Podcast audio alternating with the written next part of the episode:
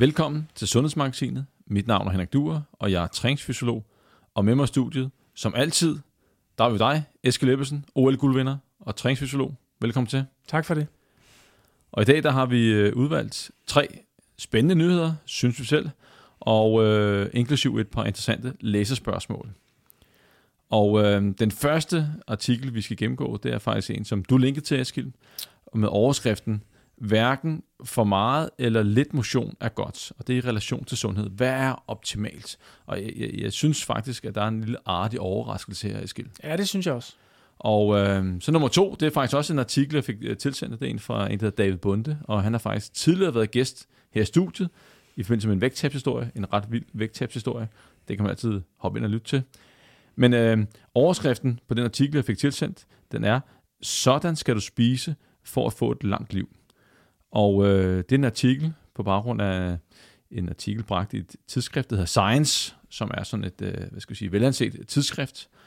Og øh, det er faktisk ret interessant, hvad, hvad de anbefaler.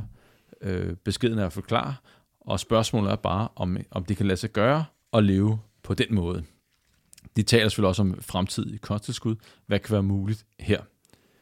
Og så den sidste undersøgelse, det er fra inden for vægttabsverdenen, der findes der noget, der hedder The Biggest Loser Study, og øh, det har fået utrolig meget omtale, blandt andet fordi, at det, det er lavet på baggrund af The Biggest Loser i USA, øh, og dem har man fulgt i en, en overrække bagefter, og der er kommet øh, hvad skal vi sige, nogle, en ny dataopgørelse med hensyn til deres forbrænding, og hvor meget den er faldet.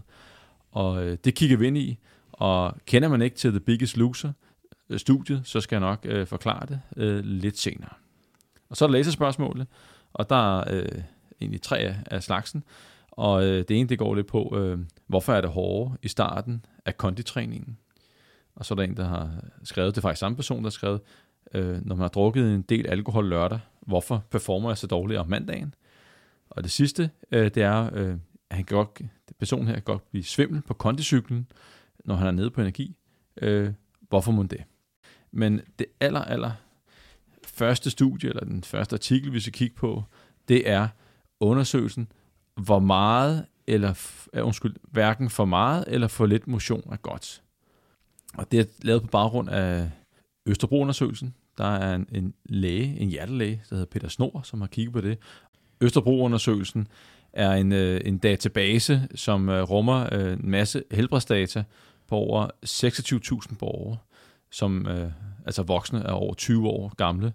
Og de er indsamlet i fem runder fra perioden 1976 til 2015. Og det er her, øh, at de har udtrukket de her data, eller hjertelægen øh, Peter Snor har kigget på, at, øh, at det der med motion, det kan måske blive for meget.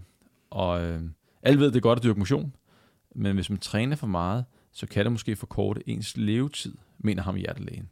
Og det, jeg vil sige, at Eskild, øh, vi kender jo lidt til hans øh, tidligere studie, også på baggrund af Østerbro-undersøgelsen med løberen, men, men øh, jeg bliver overrasket her, Eskild. Ja, det som øh, der bliver konkluderet her på baggrund af data fra Østerbro-undersøgelsen. Og hvis vi lige skal sige, at Østerbro-undersøgelsen er jo, øh, er jo spørgeskemaer, der bliver sendt, øh, sendt rundt til borgere i, ja, omkring Østerbro og generelt omkring øh, København. Jeg ved, øh, min hustru sådan et stykke uden for København også har været med i den, så, så det er selvfølgelig ikke kun Østerbro. Men øh, det er jo spørgeskemaundersøgelser, hvor man bliver spurgt lidt ind til. Øh, så det er jo ikke sådan direkte målinger.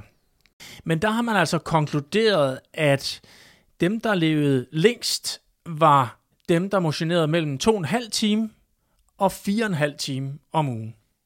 Motionerede man mindre end det, så døde man tidligere, og motionerede man mere end det, så havde det faktisk også, øh, øh, var det også mindre optimalt. Altså var man op på øh, 10 timers hård motion, eller der bliver også sagt, har man en times hård motion øh, om dagen, så, øh, så er det faktisk ikke sundere end, end ikke at dyrke motion.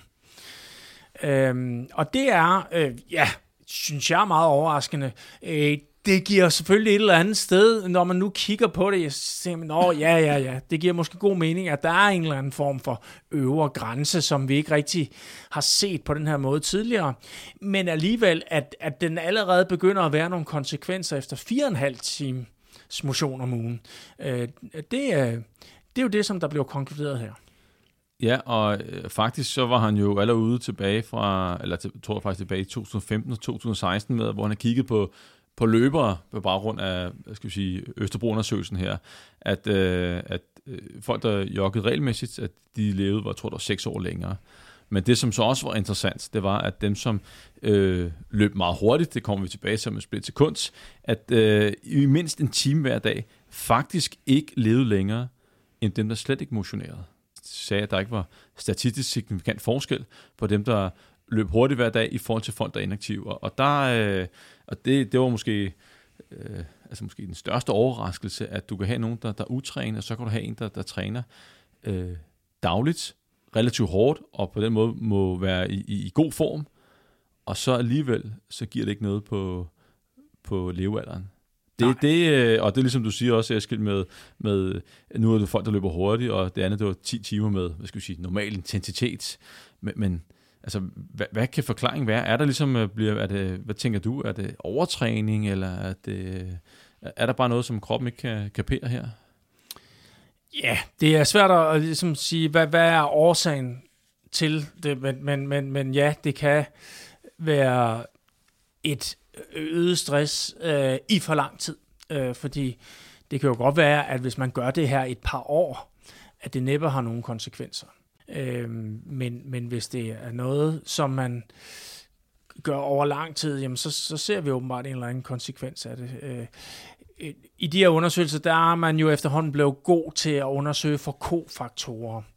Øh, forstået på den måde, at øh, dem, der dyrker rigtig meget motion, er der et eller andet øh, med, med dem. Altså, at, at de samtidig single, fordi, øh, og, og ikke har nogen børn, og ikke noget arbejde, fordi at man øh, skal være tid. Det tror jeg ikke, det er sådan, men øh, det her med, at... Øh, Øh, man sammenligner jo typisk folk, der løber meget. Øh, eksempelvis, man skal være god til at sammenligne ikke-rygere med ikke-rygere. Øh, altså en, en ikke-rygere, der er inaktiv, og ikke-rygere, der så er aktiv, for at ligesom kan se forskellen af netop motionen. Så det må vi ligesom gå ud fra, at de har været gode til i, i, i den her undersøgelse også. Jeg, kan, der, ja. jeg ved ikke, hvad, hvad, hvad, hvad forklaringen er, og det bliver der heller ikke gået så meget ind i. Men det er klart, at der er jo virkelig nogle spørgsmål, der melder sig på banen omkring det her. Øh, først og fremmest, hvad er, øh, hvad er en time hver dag med hård intensitet? Ja, altså her i, øh, i undersøgelsen, der det skal siges, at øh, øh, når vi tager dem med løberne der, så var der lidt over, jeg tror der små 1100 øh, deltagere, der kiggede på de har en gennemsnitsalder i, omkring i, i 40'erne sted, starten af 40'erne, og øh, når man løber mere end 7 miles per hour i timen, altså det vil sige 11,2 km 11,2 km i timen, ja. og, og derover så rører man i kategorien i dem, der løber hurtigt. Og øh, løber man hurtigt her, Øh, så øh, og med den hastighed mere end en, altså en time om dagen, så, så var det faktisk øh, lidt så, hvad skal vi sige, skadeligt som at være inaktiv. Men her er det også vigtigt lige at have nuancerne med. Som du selv sagde, skal det er en befolkningsundersøgelse, så vi ser bare nogle sammenhæng. Der er ikke nogen øh, forklaringer her. Øh, men 11,2 Eskild, hvis vi lige tager nuancerne, fordi 11,2 km i timen for dig, versus en, der måske er i, i mindre god form og, og, og, og vejer mere. Der, der er forskel her. Det er jo det. Øh, og, og der har man jo måske bare kigget på det øh, over sådan en, en bred kamp. Og det man kan sige, at øh, ja, 11 øh, km i timen, eller måske 12 øh, km i timen, det, det er der måske mange gode motionsløbere, der kan. Øh, men det vil også være hårdt. Personligt, så øh, løber jeg faktisk rigtig mange af mine kilometer øh, omkring 11 km i timen for, øh, forstået på den måde, at, at meget af min træning foregår med, med måske øh, under 75 procent af det maksimale, altså forhold, for, forholdsvis let træning. Øh, og så er det måske kun øh, en time, eller måske en halvanden time om ugen, som rent faktisk er, er det, jeg kalder hård motion. Øh, og øh, spørgsmålet er, om man har de her nuancer kan gøre en forskel. Øh, grunden til, at jeg holder mig meget af tiden under de her sådan cirka 75 procent af markspulsen, jamen det er simpelthen for ikke at stresse kroppen for meget. Og, og, og dermed faktisk fungerer bedre i, i, i dagligdagen. Og øh, jeg er ingen tvivl om, mens jeg har roet, har jeg haft, øh, har været meget træt. og, og der har vi ikke nødvendigvis fulgt den her retningslinjer. Øh, det tror jeg godt, man kan holde til, som sagt, i en periode, men, men på et eller andet tidspunkt, hvis man bliver ved med det over mange, mange år, så kunne jeg godt forestille mig, at det havde nogle konsekvenser. Ja, du laver den her form for træning, øh, vi kalder for polariseret træning. Så, ja. så det er enten højintens træning, i ikke store mængder, og så en stor mængde med den lavintens træning. Så du ja. har ikke mellemvaren, øh, den moderate intensitet, øh, hvor at, øh, der kan man være længe, og så slide relativt meget på, på, på kroppen. Ja, øh, der er hormonaktiviteten og så videre. Der, altså der, der, der, når du kommer derop nærmere dig sådan øh, 80-85 øh, øh, procent af max, så, så er det stadigvæk til at være i, og man kan faktisk holde det i rigtig lang tid. Men det, det er måske også bare i virkeligheden et, et for stort stress af kroppen. Øh, grunden til, at jeg holder mig ud af det, jamen det er jo netop fordi, at det, det, det, det, det er lang restitutionstid, det er, det er et hårdt stress af kroppen, øh, men det er ikke rigtig effektivt til rent faktisk at, at forbedre din fysiske form. Så man kan sige, det er ikke det værd at ligge der med moderat intensitet og, og padle rundt eller løbe rundt. Ja, præcis. Så hellere, øh, så hellere lave noget øh, kort og hårdt øh, en gang imellem, og så virkelig få noget effektiv træning. Og man kan sige, undersøgelsen her, nu, nu har vi jeg prøvet at kigge efter andre, andre undersøgelser, der, der kigger på lidt af det samme. Men det er jo lidt, jeg, kunne, jeg har kun set denne her, og, øh, men det giver jo stof til eftertanke. Blandt andet øh, den der med, og jeg har i mange år troet, at, øh, at på en eller anden måde, så jo mere motion man dyrker, jo bedre er det. Og så kan jeg godt regne ud, okay, på et tidspunkt, så begynder det bare at flade ud. Øh, men ja. det gør det jo ikke engang. Nej. Nu begynder faktisk kurven at gå nedad, hvis ja. det bliver for meget. Så, så er det faktisk for farligt at dyrke for meget motion. Præcis. Det, det er, er, skal sige, er en øjenåbner for mig. Og jeg tænker, Eskild, øh, vi har jo nogle motionsråd i Danmark, nogle minimumsanbefalinger. Tror du på et tidspunkt, at vi får nogle maksimumanbefalinger? Øh, måske er det her ikke datagrundlag nok, men, men, vi, øh, men på sigt, hvis der kommer mere data, hvad, hvad tænker du? Ja, det kunne jeg godt forestille mig, at det her det munder ud i øh, en, et opmærksomhedspunkt også. Øh, og apropos polarisering, øh, det er jo også noget af det, vi ser i forhold til motion. Øh, forstået på den måde, at der er måske i virkeligheden øh, flere og flere, som dyrker rigtig meget motion. Men der er også flere og flere, som desværre bliver inaktive. Øhm, og øh, begge dele er jo i virkeligheden så måske øh, ikke det optimale. Øh, det, det optimale, det er jo, at man finder en god rytme, hvor man, hvor man er fysisk aktiv nogle gange om ugen. Øh, også med lidt høj, øh, høj intensitet, men, men ikke for meget. Øh, og resten, så er det måske med lav intensitet. Det er jo klart, at vi har brug for flere nuancer, end det, der kommer frem her. Øh, altså fordi, hvad er en times motion?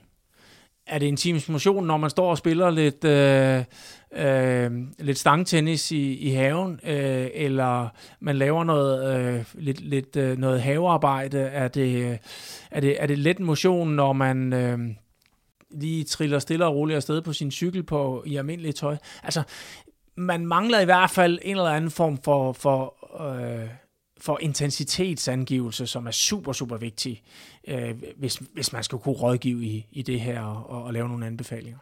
Ja, der kan du sige, at den her befolkningsundersøgelse er ikke øh, detaljeret nok. Nej. Øh, og Øh, og lige for at skelne mellem de, de to undersøgelser, der var øh, løbeundersøgelsen fra 2015, og så var der øh, den med øh, senest, hvor det har gjort opgørelsen med de der, i stedet mellem 2,5 og, og 4, 4 timer, 2,5 til 4,5 timer om ugen.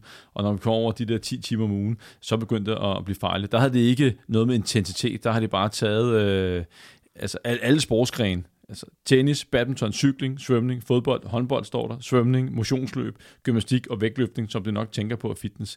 Øh, og, og der, der er jo også nuancer her inden for det her, fordi styrketræning kontra tennis øh, ved det her samme effekt. Det er jo lidt to forskellige træningsformer. Så øh, jeg er helt sikker på, at det sidste ord ikke er sagt i, i den her sag her.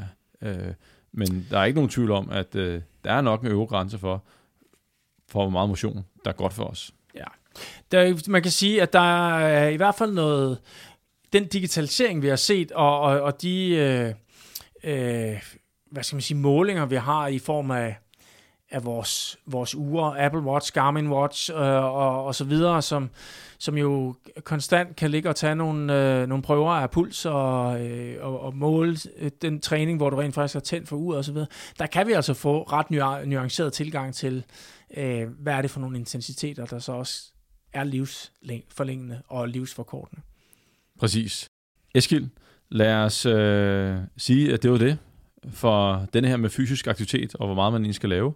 Det har i hvert fald sat nogle tanker gang hos mig, og måske har det også øh, for dig, der sidder og lytter med. Og nu skal vi til en anden øh, spændende undersøgelse, som også har sat nogle tanker i gang, og det er, hvordan skal man spise, hvis man gerne vil leve i rigtig lang tid. Overskriften, fantastiske data, sådan skal du spise for at få et ekstraordinært langt liv. Og øh, når man er plus 40, ligesom mig, så, så fanger det helt sikkert min, min øh, interesse.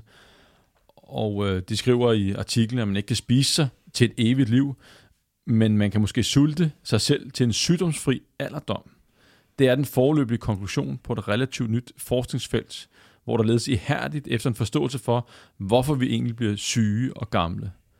Det, øh, man kan sige, det ultimative mål er dog ikke, at vi skal leve et liv med evig ungdom og tom mave, men dermed opfinde pillen mod alderdom.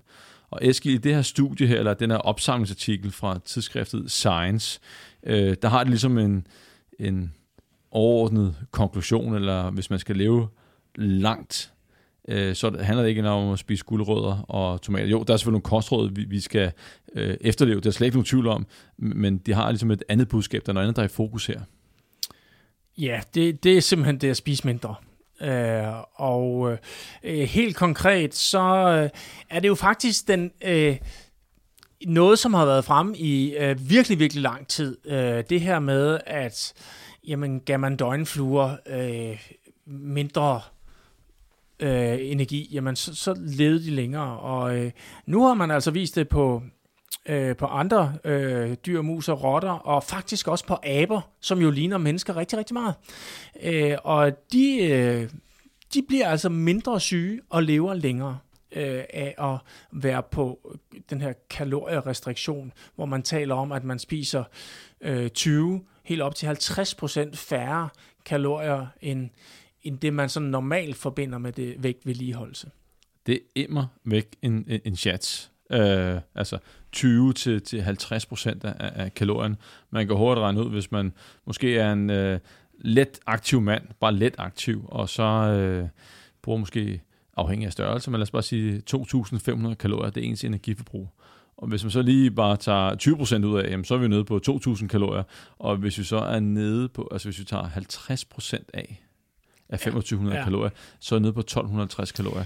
Den, den, den, øh, den tænker jeg mig, den, den, øh, den, bliver, den bliver svær øh, at, at holde.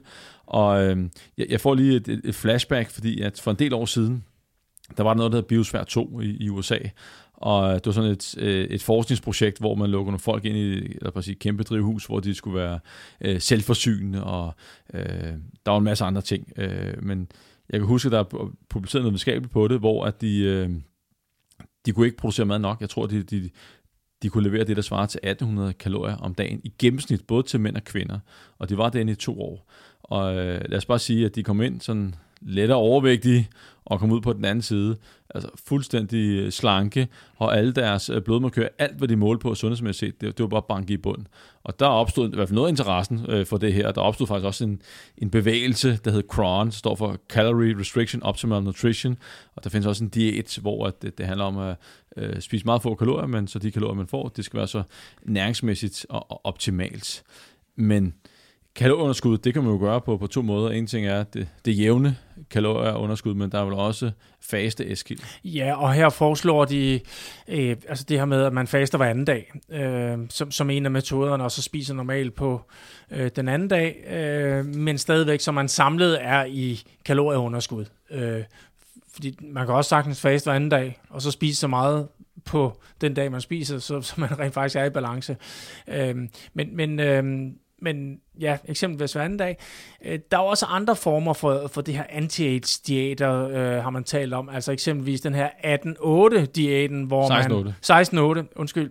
Øh, hvor, øh, hvor man faster i 16 timer, og så kun spiser i et, et vindue på 8 timer. Men det viser altså... Ja, det, det taler man om, at det er altså ikke lige så effektivt. Og plus, øh, man kan sige, keto-kost er jo også lidt, lidt derhen af, hvor man, øh, når du faster, så kommer du i sådan en ketogen tilstand, og så er der også nogen, der spiser øh, ingen kulhydrater. De mente også, at effekten her var, var mindre markant. Så hvis man virkelig skal batte noget med det der faste der, så er det det, som du siger, Eskild, så er det øh, faste hver anden dag. Altså det vil sige, en dag spise, en dag ikke spise noget. Ja. Og hvis man tænker øh, implementere det i, i den virkelige verden, øh, altså og man slipper jeg, jeg, ikke for at være sulten. Man slipper ikke for at være sulten. Nej. og øh, jeg tænker, at det, det bliver svært at være, i hvert fald øh, hvis man tager den faste ting der, det er svært at være social, ja. øh, og du kommer og spise hver anden dag. Men altså, der er også noget andet, som, øh, som egentlig giver anledning til, altså, hvad skal vi sige, øh, undren. Og, altså en ting er livskvaliteten, øh, og når man kommer langt nok ned i fedtprocent, så går du måske også ud og få mænd. Øh, testosteronniveauet, hvad, hvad betyder det for ens øh, velvære, øh, libido og, og hvad ved jeg? Men det, at vægten kommer, kommer langt ned, øh, der er jo noget med den BMI-kurve, Eskild. Ja, Øh, lige så vel som vi har talt om en U-formet kurve, når vi, når vi, øh, ta, eller som der er foreslået, når vi taler motion. Altså, at, øh, at man har det, det, det sundeste motion, øh, måske i et eller andet vindue af, af mængder af motion øh, om ugen, øh, så er det faktisk fuldstændig det samme med BMI. At, øh, at det faktisk er øh, farligt at have et for lavt BMI, viser det sig. I hvert fald ved vi, at dødeligheden stiger, øh, når du kommer ned under et, et, øh, et, et for lavt BMI, så begynder du at have en større risiko. Og, og, og, og toppunkt, eller bundpunktet, om man så må sige, altså der, hvor du har den laveste risiko, det er faktisk et rimelig højt BMI, når man kigger øh, på det over, øh, øh over sådan øh, store befolkninger. Altså vi er helt oppe at tale øh, 25-27 i BMI, som der, hvor man rent faktisk har den længste levealder, når man kigger rent på BMI. Øh, og der må man jo sige, jamen skal du ned og ligge øh, med en, en, en kalorierestriktion på øh, 20 eller måske helt op til 50 procent under det normale, jamen så vil du tabe både muskelmasse og selvfølgelig også fedt, og, og højst sandsynligt også komme ned på et rigtig, rigtig lavt BMI. Så der er noget modsat rettet her i forhold til statistikkerne, øh, som, som man i hvert fald lige skal have, have med i, øh, i sådan det, det fulde billede af det her. Ja, specielt øh, altså mangel på muskelmasse, når man er ældre. Øh, og hvis du får så få kalorier, og du træner, øh, styrketræning, jamen du vil helt sikkert blive stærkere, fordi der vil altid være nogle neurale tilpasninger, øh, tilpasninger i nervesystemet, som gør, at man bliver stærkere, men muskelmassen vil nok være rigtig svær at, at, at få til at vokse.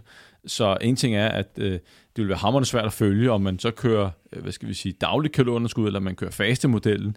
En ting er, at det er super svært at følge, men det er jo heller ikke for alle. Det er i hvert fald ikke for, for de ældre, som måske har en, en lav muskelmasse i forvejen, og måske ikke får nok at spise. Men der er i hvert fald en udfordring med de ældre, og det taler lidt om i artiklen, at så skal man tage, øh, køre denne her periode med øh, få kalorier, mens man er noget yngre og kan klare det for at udskyde eller måske bremse nogle af de her sygdomme her, og så samtidig give noget øh, sløve eller sænke øh, øh, skal sige, ældringsprocesserne.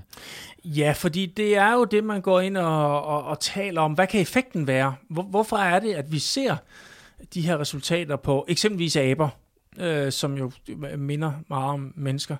Og, øh, og først og fremmest, så kan man jo sige det her med, at, at stresse kroppen, det er jo faktisk, øh, så længe det er i moderate mængder, jamen så er det jo faktisk rigtig sundt. Altså det med at stresse kroppens celler øh, på den ene eller den anden måde, det er jo også det, vi gør, når vi træner. Vi lever længere af at træne. Øh, så responderer cellerne, når de restituerer, ved at blive stærkere og mere modstandsdygtige.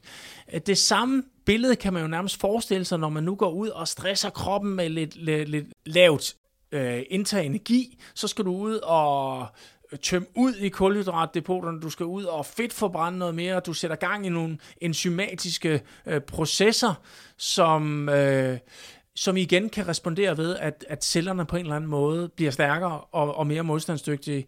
Øh, det er den ene side af sagen, og så den anden side af sagen, det er, at, at det her med, at når man har været på en lavkalorie diæt, jamen giver kroppen så ned i gear. Altså, det, der er bare nogle processer, som kører langsommere. Øh, og det kommer vi også til at kigge på her i den tredje artikel. At øh, måske de her celleforandringer, som vi ser i forbindelse med kræft og så videre, jamen de, de går måske lidt langsommere. Det er klart, at øh, øh, sådan noget som øh, hjertekarsygdomme og type 2 diabetes og så videre, jamen, jamen øh, der, der er det at ikke spise for meget øh, jo en stor del af, af det. Øh, så, så det giver jo selvfølgelig god mening. Ja, apropos spise for meget. Øh, så hvis man har den tanke, at det at spise for lidt kan sænke aldringsprocesserne, hvad så hvis man spiser for meget? Og ligger det der øh, konstante plus, som man egentlig også kan tilpasse til over, over tid, det, det nævner de ikke. Men, men... Nej, men det giver jo selvfølgelig god mening, og vi ved jo også godt, at, at der er en risiko ved at være for overvægtige, Det er klart. Og, og man kan sige, hvis man skal give nogle anbefalinger herfra, så er første skridt, det er jo at øh, følge de normale sundhedsråd. Vær fysisk aktiv, lad være med at drikke moderat, øh, eller hvad med at ryge, have et moderat alkoholforbrug, øh, spise efter kostrådene, så kommer man rigtig, rigtig langt med hensyn til øh, at leve langt, og så ikke mindst udskyde øh, øh, hvad skal vi sige, de her øh, sygdomme som kræft, diabetes, øh, hjertekarsygdom. Og går man så de få, der kan gøre det over længere tid, øh, lad man spise særlig meget, så er det måske en meget god idé at, at kombinere lidt med noget styrketræning, så man kan holde på noget muskelmassen, ja. og så, så få protein nok. Og så taler de så også om, at, øh, eller det kan vi jo hurtigt konkludere, at øh, at leve på den måde, det er nok for de få. Altså, det er for svært at efterleve. Der vil altid være nogen, der kan gøre det, og der er nogen, der gør det allerede i dag. Og det er også derfor, man fisker efter det her øh, kosttilskud. Og det nævner øh, metformin i, øh, i artiklen som en af dem, de, de har kigget på. Og det er jo sådan et, øh, et diabetesmiddel. Øh, ja, som, man kan... som, som nedsætter blodsukkeret øh, at, øh, at det måske i sig selv for raske mennesker også kan være med til at, at være livsforlængende. Så nogle ting øh, bliver der talt om, at, øh, at måske bliver vi klogere og klogere på nogle kosttilskud øh, til øh, almindelige mennesker, ikke syge mennesker, øh, som faktisk kan måske blive ældre af bare det. Det er jo det, vi går og drømmer om, at vi bare kan tage en pille.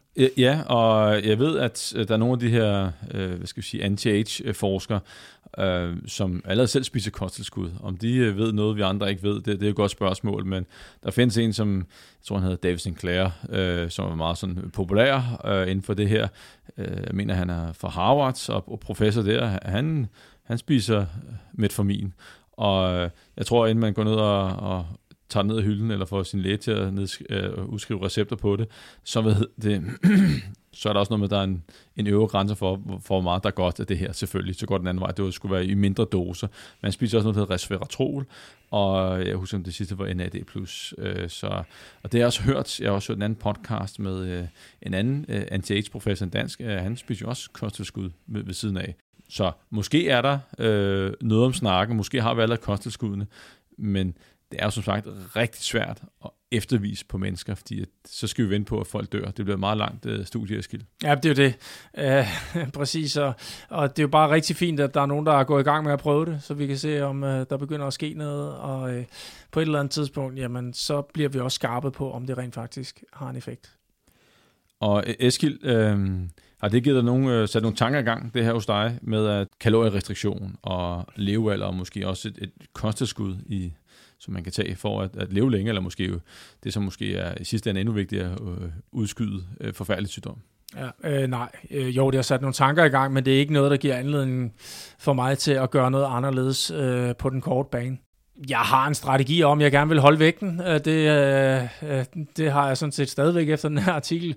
Selvfølgelig giver det måske endnu mere motivation til, at det giver god mening at øh, holde en, en, en, en normal vægt. I hvert fald det, øh, synes jeg, bør være en god øh hvad skal man sige, tanke omkring det. Øh, men jeg har ikke tænkt mig at, at decideret gå ned i øh, et kalorieunderskud. Eskild, ikke mere anti-age.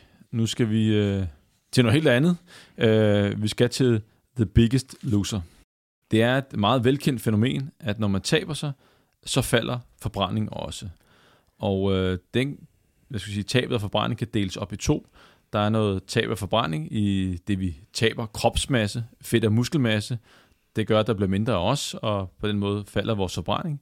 Men derudover, så er der også noget, som bliver kaldt for metabolisk adaptation eller tilpasning, hvor at øh, forbrændingen falder yderligere som følge af, at, at der er nogle stofskiftehormoner blandt andet, som der bliver mindre af i, i blodbanen.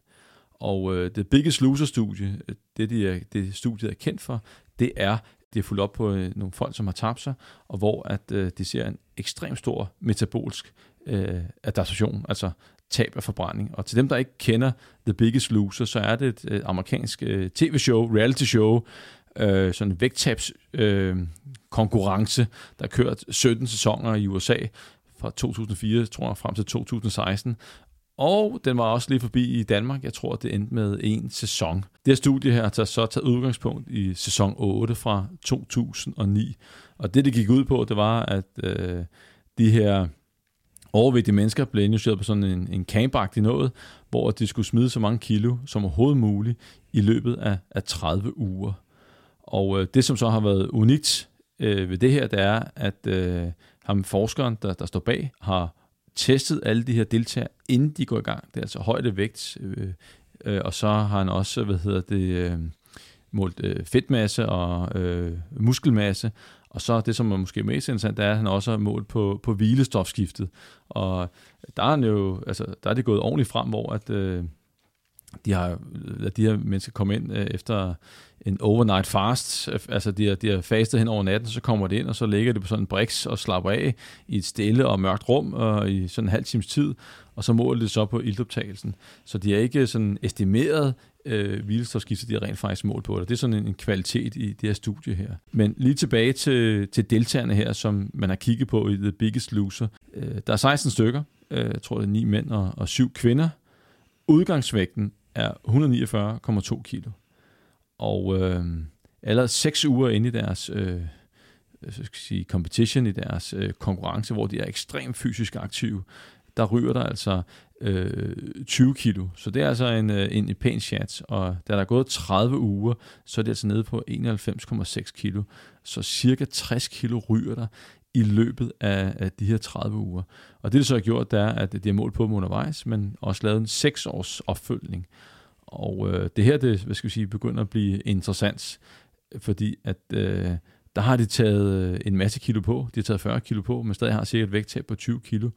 Men Eskild, der, der er sket noget med deres forbrænding. Ja, øh, deres forbrænding er selvfølgelig faldet i løbet af de her 30 uger. Det regner vi med. Øh, det ser vi i vægttabsstudier, at øh, når du går på kur, som de jo i den grad har gjort her, øh, og tabt rigtig mange kilo, de har tabt de her 60 kilo, øh, som du siger, øh, men de har faktisk også tabt 11 kilo muskelmasse. Au. Øh, au, ja. Øh, og det er jo selvfølgelig primært muskelmassen, som også øh, står for hvileforbrændingen. Så, så det, det er klart, at, at øh, der er de jo faldet kraftigt. Altså faktisk fra 2.600 kilokalorier i, i hvilestofskifte i døgnet til øh, cirka 2.000. Øh, altså det er en kraftig reduktion, som er forventet. Efter de her seks år, så vil vi jo forvente, at øh, de har taget øh, 6 kilo muskelmasse på igen, de har taget i alt de her 40 kilo på, som du siger, så vil vi jo forvente, at hvilestofskiftet er, også er steget igen. Det er det altså ikke. Det er faldet yderligere. Det er faktisk faldet til 1900. Altså øh, yderligere et fald på 100 kilokalorier om dagen, de forbrænder mindre i hvilestofskifte. Ja, og man måske se, at de fastholder jo et rigtig højt fysisk aktivitetsniveau, og måske er det der med til at, at, at fastholde dem. Der er nogen, der er mere fysisk aktive end andre. Og øh, når man sammenligner med andre vægttabstudier, og vi har haft et inden for nogle måneder tilbage, øh, hvor at man har kigget på lige præcis på det her med den metaboliske tilpasning. Og det har godt nok været et mindre vægttab ved folk, der ikke trænede, men der var altså en gruppe inden, der fik, jeg tror det var 1000 eller 1200 kalorier om dagen, det fik de i ni uger. Og så efter de ni uger, så... Øh, så går de tøj i energibalance, og det viste så, at når folk kommer i energibalance, så det ud til, at den der metaboliske tilpasning, den forsvandt. Men det er jo selvfølgelig stadigvæk have tabet af hvilforbrænding, som er forårsaget af tabt øh, kropsmasse. Den, den kommer jo ikke tilbage der, hvor de fastholdt vægten. Og så på større mennesker, jeg sad og kiggede på, det var godt nok folk, der får lavet gastric bypass, hvor man havde lavet to års opfølgning. Der var den metaboliske tilpasning, den var, den var som også væk. Men i det her studie her, der er der altså, har han bare fortsat nedad i, øh, i seks år hvor den er nede på, på 1900, og, og det gennemsnit, det der med øh, tabet af, af forbrænding fra den metaboliske del, det var altså på 500 kalorier, det var gennemsnit, der var altså nogen, der lå på 600 700, det er altså et kraftigt fald. Og forskellen på det her studie her, øh, kontra de andre, vi har kigget på, det er, at det, de her de, de er sådan rimelig fysisk aktive, Eskild. Ja, de er både meget fysisk aktive øh, undervejs i de her 30 uger, øh, og faktisk så har de her forsøgspersoner, kan vi godt kalde dem, øh, fra det Biggest Sluse, de har faktisk holdt 80% af deres fysiske aktivitet. Det vil sige, at i de her 6 år har de faktisk været rimelig meget øh, fysisk aktive. Og, og, og svarende til øh, vil sige, langt over, øh, hvad de fleste måske dyrker af, af, af motion. Og de har og, her en, en, ja, en opgørelse, hvor de, de har øh, fysisk aktivitet opgjort i kalorier per kilo per dag. Og der er det altså sat den til, til 10 kalorier per kilo per dag. Så hvis du vejer 100 kilo, Ja, så er det 1000 kilokalorier. Lige præcis, øh, kilokalorier, sorry. Ja, ja så det, det, det, der er vi, hvis vi sammenligner med øh, det første studie, vi havde i dag, så, så er det altså, øh, ja, så er det i hvert fald mere end en time om dagen med, med høj intensitet. Og, og det, øh, hvis du nu er, nu ved jeg godt, det er gennemsnitsværdi af det her, men hvis du nu er kvinde og skal ligge 1000 kalorier i fysisk aktivitet om dagen. Ja, du skal, du skal bruge et par timer. Det er jo det. Og så kan man jo spørge sig selv, og det spekulerer det jo også over, øh, jamen, er det for meget? Øh, og det er det jo nok, fordi at det, der ser ud til, hvis, øh, og det er jo det eneste studie, der, der har kigget øh, på det her setup, hvor, der, hvor folk er så fysisk aktive undervejs i vægttabet, også bagefter, så sker der en, en kompensation på, på hvilestofskiftet, for det viser, at dem, som havde det største fald i hvilforbrænding, altså rent metabolsk, det var dem, der var mest fysisk aktive. Ja, dem, der havde øh, vedligeholdt over 80% af deres fysisk aktivitet undervejs i den her træningsperiode, de havde altså helt op til de her 600 øh, kilokaloriers øh, nedsættelse i deres hvileforbrænding, hvorimod den kun var 400 hos dem, der havde mindre, mindre end 80 procent øh, aktive i forhold til, hvad de har været i de her 30 uger. Øh, så altså kort sagt, jo mere fysisk aktive de var, jo større fald i hvile stofskifte. Når det er så sagt, så skal vi også huske at sige, at dem, der faktisk dyrkede mest motion, var også dem, der holdt vægten bedst. Altså det var dem, der klarede sig bedst i vedligeholdelsesfasen, til trods for, at deres hvilestofskifte var faldet. Så og det var meget sjovt. Ja, og det skal man jo lige forstå. Man kan jo godt have et fald i sit hvilestofskifte, men alligevel have en højere forbrænding, fordi man jo forbrænder øh, mere, når man dyrker motion. Øh, så, så, så på den måde, så, øh, så giver det selvfølgelig god mening, og plus at hvis man også dyrker mere motion, øh, så, så er det jo nok også, fordi man, man har valgt en, en større kamp om at ville holde vægten, og måske øh, lidt mere også bevidst om, hvad man spiser og så videre. Øh, så, så, så ja, de klarede sig bedre, til trods for, at de faktisk havde et lavere hvilestofskift. Ja, plus at det kan give noget mere følsom appetit. Det kan være med til, at øh, på den måde, man, man indtager færre kalorier. Ja. Øh, og forskeren her, øh, Kim, Kim D. Hall, han, øh, han river sig også lidt i håret over, at øh, han heller ikke helt kan forstå, hvorfor at der kommer den her kraftige metaboliske tilpasning, fordi man ikke har set det andre steder. Og øh, så øh, fisker han lidt, øh, og han øh, kommer frem til, der en, der hedder øh, Herman øh, Ponser, som øh, har lavet et studie på nogle, et afrikansk jægerfolk, som var super fysisk aktive om dagen, fordi de bevægede sig rigtig, rigtig meget. Men når man kigger på deres øh, totale energiforbrug, så var det faktisk ikke specielt højt, når man tænker på, hvor aktiv du var.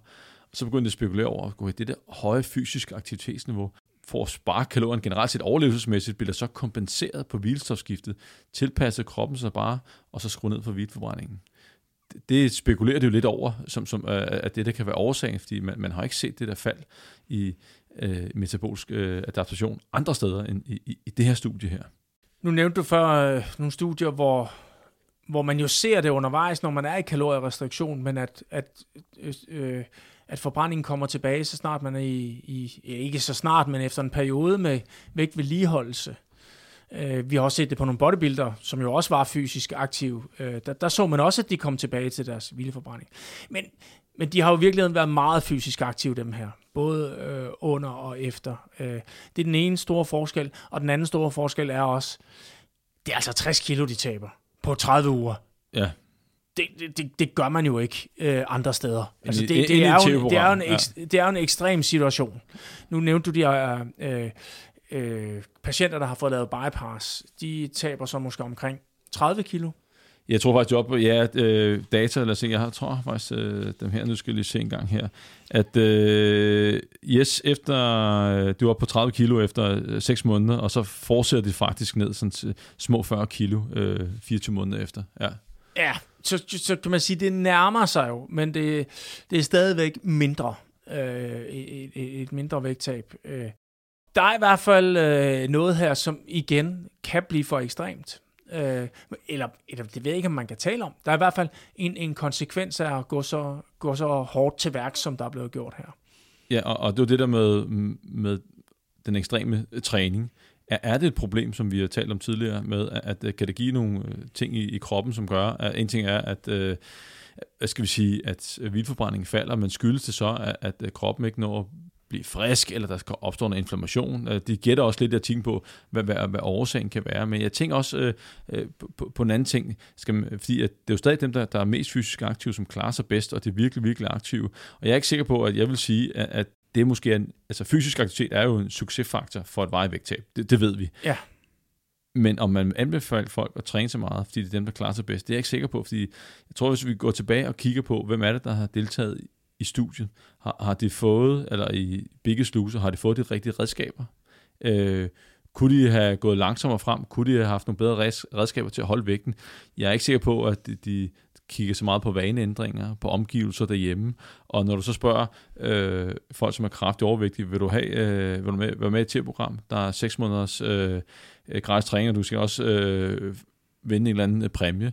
Så siger man selvfølgelig ja og der er jo kæmpe pres fra tv-kameraerne, og så er man med der, og så slukker tv-kameraerne, og hvis det ikke så bliver gjort klar til fremtiden, så, så har vi en udfordring. Eller, eller som du siger, det, det eneste øh, værktøj, de har med i, øh, i, i, i værktøjskassen, det er at træne rigtig, rigtig meget.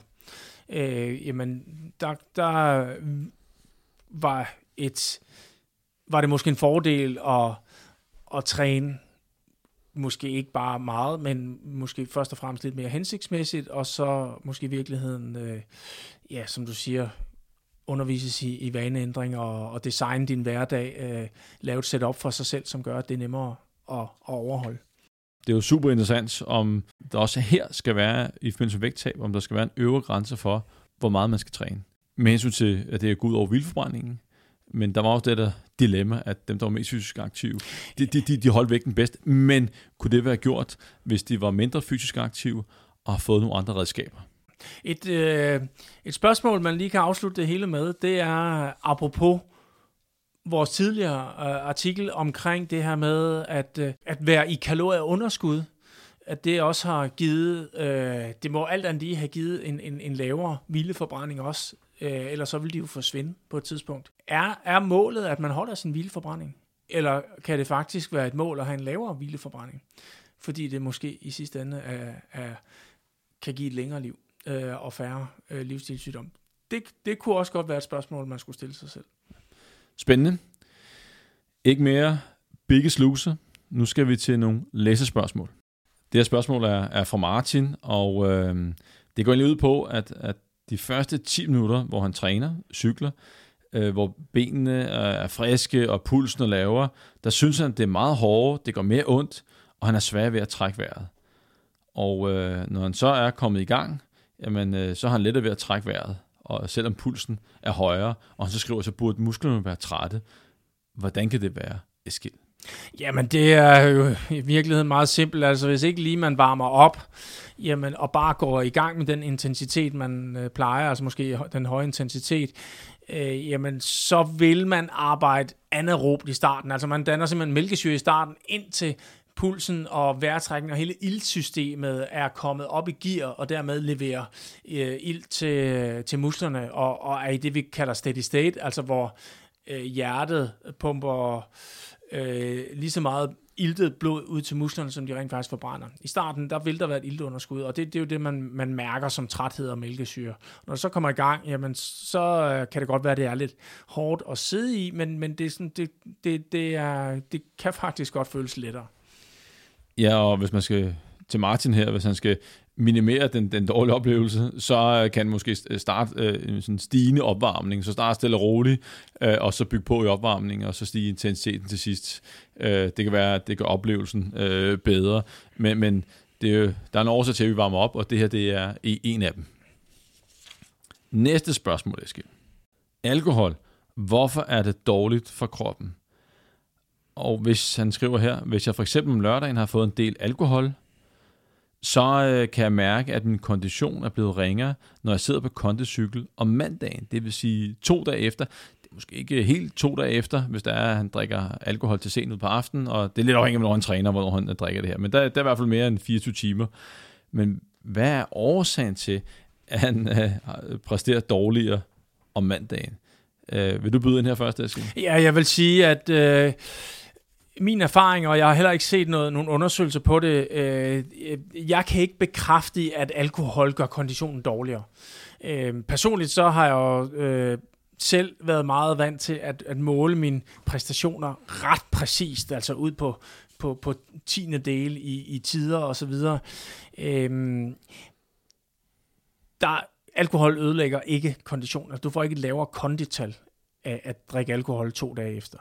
Så det er noget, noget kost og noget træthed og noget dårlig søvn og, og så videre, som kan, som kan spille ind.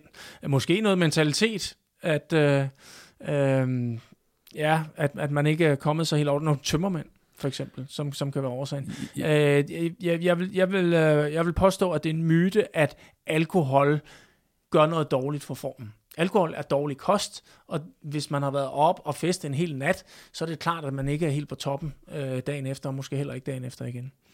Lige præcis. Og øh, du nævnte faktisk, øh, da vi forberedte os til denne podcast her, at, øh, øh, at du havde oplevet, at der var nogen, der præsterede bedre, efter de havde fået noget at drikke. Det er ikke, altså, ikke, altså dagen efter eller dagen efter igen. Øh, det var en meget sjov historie. Ja, pr- præcis. Altså, øh, øh folk, der har de her historier med, at de har drukket rigtig meget, og så øh, vågnede de dagen efter, og så kunne de bare tons derudad. Øh, og der kan være noget, noget måske, at man får øh, pillet noget forventningspres af sig, og, og, og så tænker, "Nå, nu må det bare gå, som det går-agtigt. Og det kan faktisk nogle gange være en, være, være en god indstilling, hvis, hvis man øh, er vant til at give sig selv lidt op. Godt. Tredje og sidste spørgsmål. Personen her skriver, at nogle gange kan jeg godt blive lidt svimmel på kondicyklen. Det er oftest, når min præstation er under niveau. Ved du, eller ved I, hvad det kan skyldes? Og nu antager vi, at personen er selvfølgelig sund og rask. Så øh, hvad kan det måske skyldes? Jeg tænker, at den, den ligger nogenlunde til højre benet. Ja, altså når, når det, man har den der lidt dårlige dag, øh, så, så kunne det jo hænge sammen med, at man simpelthen havde lav for eksempel blodsukker. Øh, og det kan godt give sådan lidt diffushed i, øh, i hovedet, specielt når man lige presser, øh, presser sig selv lidt.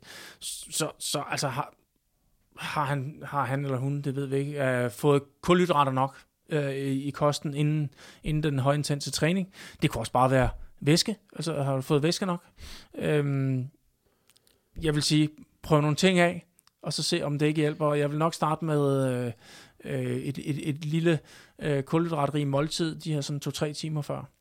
Ja, og måske kunne det også være, hvis han øh, havde været byen om lørdagen, eller hvad det nu var, eller bare så dårligt. Øh, og jeg, jeg vil sige, at personen måske lige skal prøve at, at track sin, sin, sin kost i et stykke tid, øh, og måske også søvnvaner, om det får drukket nok, og så se, øh, hvis man så i den periode, man tracker, øh, øh, har det en, en dårlig præcision, hvor man bliver svimmel, så kan det være, at man lige skulle gå tilbage og kigge i data og se, var det, sov jeg dårligt her, fik jeg nok at spise, øh, var jeg i, i, i væskebalance. Øh, det er i hvert fald vores, øh, hvad skal jeg sige, vores bedste bud. Det, det vil være det første, jeg vil kigge efter. Det er klart, at øh, fortsætter det, så- så kan der jo potentielt være et, et eller andet galt, man bliver nødt til at, at, at få undersøgt hos lægen eller noget. Præcis. Eskild, det var, det var nok for i dag. Og igen, uh, tusind tak, fordi at, uh, du har forberedt dig, og ikke mindst uh, dukket op til, til podcasten. Det sætter jeg og alle lytterne stor pris på. Selv tak. Og tusind tak til alle jer, der lyttede med.